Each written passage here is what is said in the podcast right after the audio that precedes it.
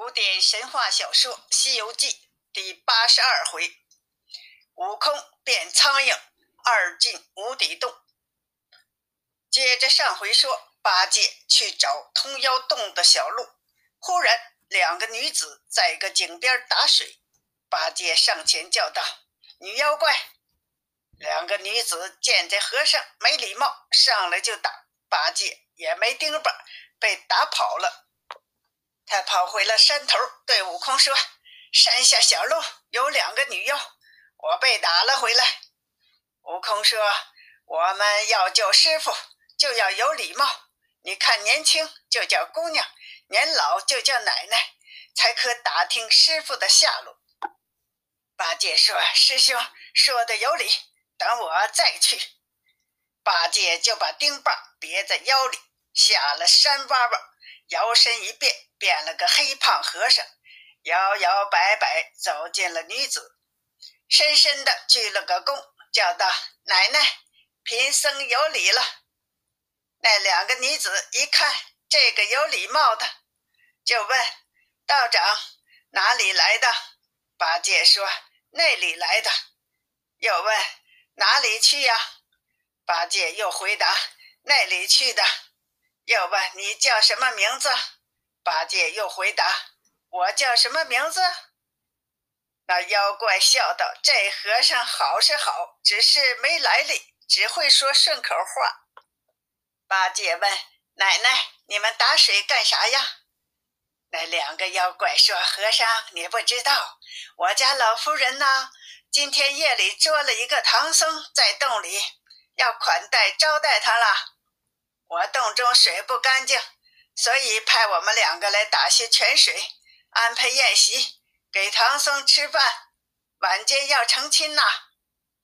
八戒听了，急忙跑回山坡上，说：“二哥，我们散了吧。师傅今晚要和妖精成亲了。”悟空说：“这呆子又胡说了。”八戒说：“我没胡说，那两个女的说的。”悟空说：“师傅还在等我们救他呢，我们必须盯住这两个女子，看他们往哪儿走，他们就跟在后面。八戒好眼力，跟着跟着，抬水的女子就不见了。八戒就说：‘我们遇见白日鬼了，可能是钻进洞里去了吧。’悟空听了，就用火眼金睛仔细搜索。果然一点踪迹也没有。再向前看，不远处有一个楼牌，上面写着“陷空山无底洞”，但怎么也看不到洞门在哪里。沙僧说：“不远了，再走走吧。”他们又转了一圈，才看见一块大石头，有几里路那么长啊！正中间有一个小洞。八戒说：“这就是妖洞了。”悟空看了，说：“怪哉！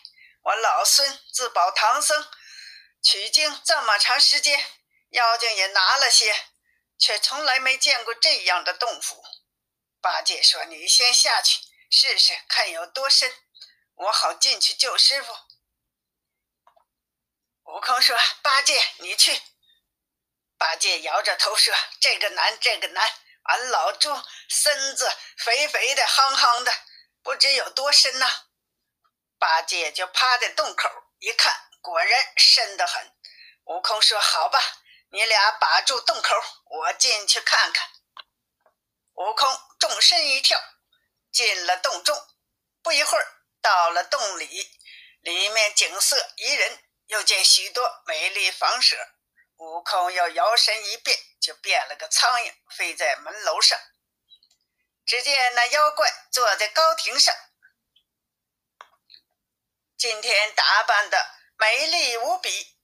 悟空仔细的听他们说些什么，不一会儿，他就喊道：“小的们，快陪素宴席来，我和唐僧哥哥吃了好成亲。”悟空心想：真有这个事儿哈！八戒没乱说，等我飞进去看看师傅在哪里。悟空就从格子窗里看见唐僧坐在另一个屋子里，就飞到唐僧的头上，叫着：“师傅，三藏听的声音，叫道：“徒弟，救我呀！”悟空说：“那妖精安排宴席呢，要与你成亲嘞，或生下一男半女，也是你和尚之后代呀。你愁什么呀？”三藏说：“徒弟呀，我自收了你，你啥时候看我动了歪念呢？”悟空笑着说：“不要发誓，既有真心，去西天取经。”俺老孙带你出去。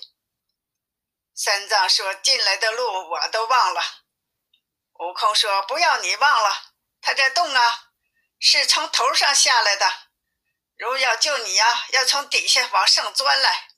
若造化高啊，钻着洞口就出去了；若是造化低呀，钻不着，就出不去了。”三藏含着眼泪说：“这怎么是好啊？”悟空说：“没事儿，没事儿。那妖精和你喝酒，我变个小虫钻他肚子里。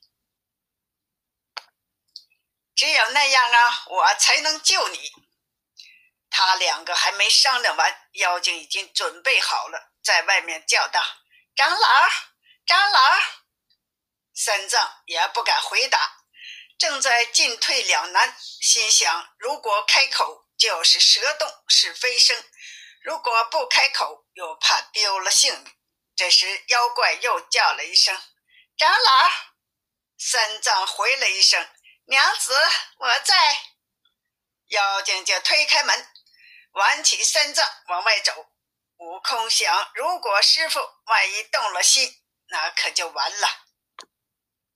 谁知三藏只是应付了一下，根本没有动心。出来门后，就见桌子上的食物丰富极了，有橄榄、莲肉、葡萄、杏、榛子、荔枝、龙眼、枣子、栗子、豆腐、木耳、山笋、山药等等等等。妖精捧起酒杯，要和三藏喝交杯酒。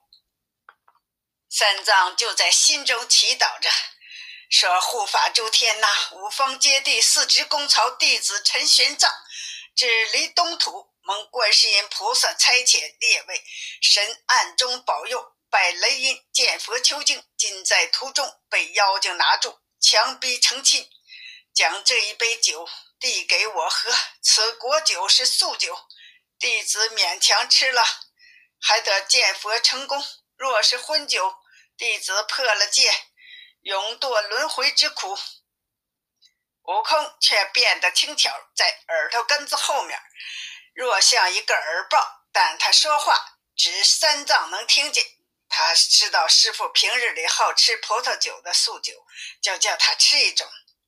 那师傅没办法，只好吃了。即将酒斟满一杯，回与妖怪，果然斟起了一个喜花。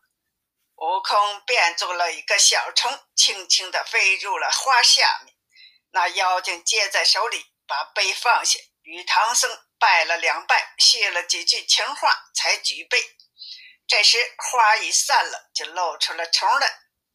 妖精也不认得是悟空变的，只以为是小虫，用手指弹了一下。悟空见事情不妙，他就到不了肚子了，就变了一个老鹰，飞起来把桌子掀翻了，把所有的东西都打碎了。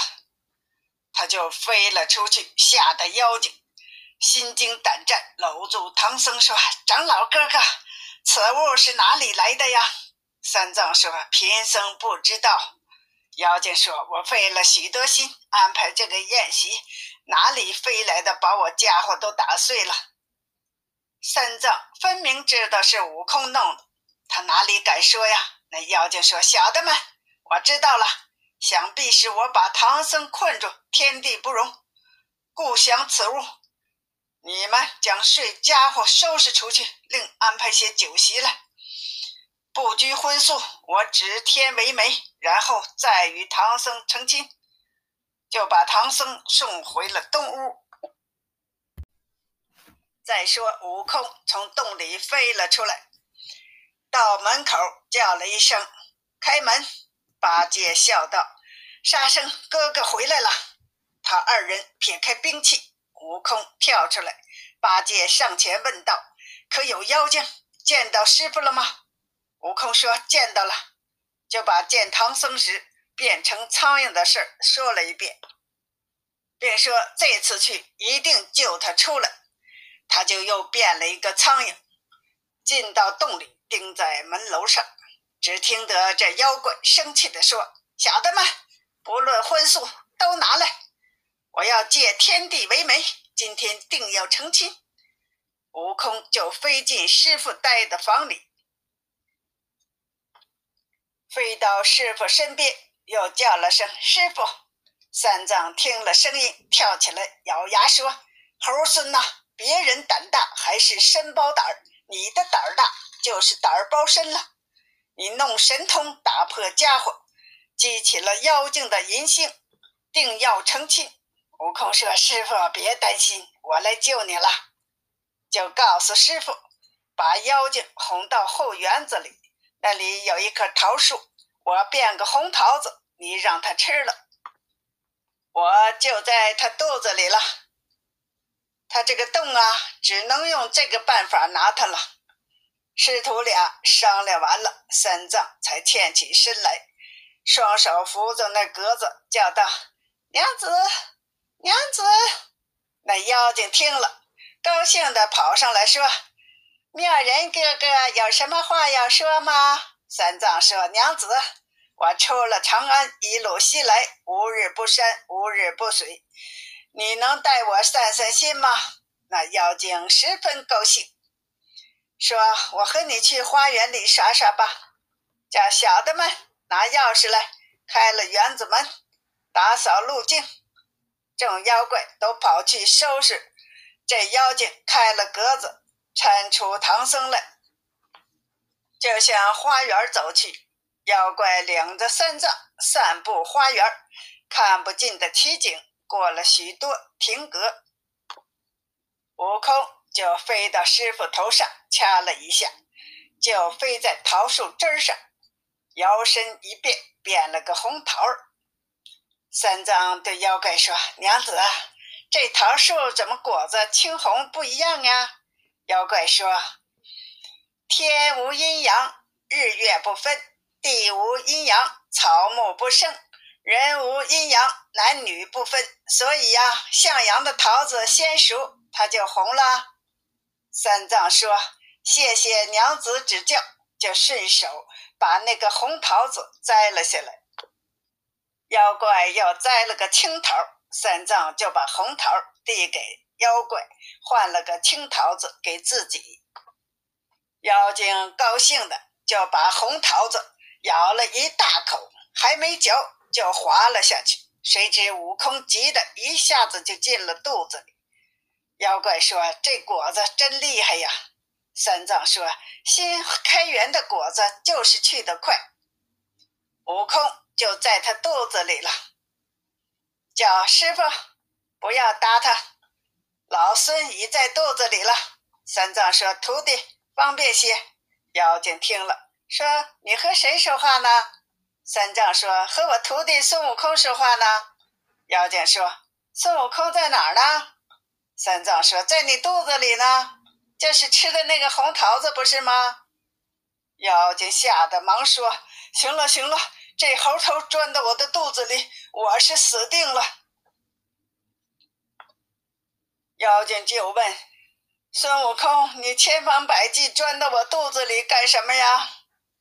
妖精就把唐僧抱住，说：“红绳系前缘，不料金钗散，这一别。”不知再过多少年才能相见呢？悟空在他肚子里听见说时，只怕师傅又发善心，就在肚子里拳打脚踢，妖精疼得倒在了地上。悟空一听，他又喊：“小的们，快过来！”那些小妖都跑了过来，看见妖精倒在地上，忙扶起问：“夫人怎么了？”妖精说：“我肚子里进了人了，快把这和尚送出去吧。”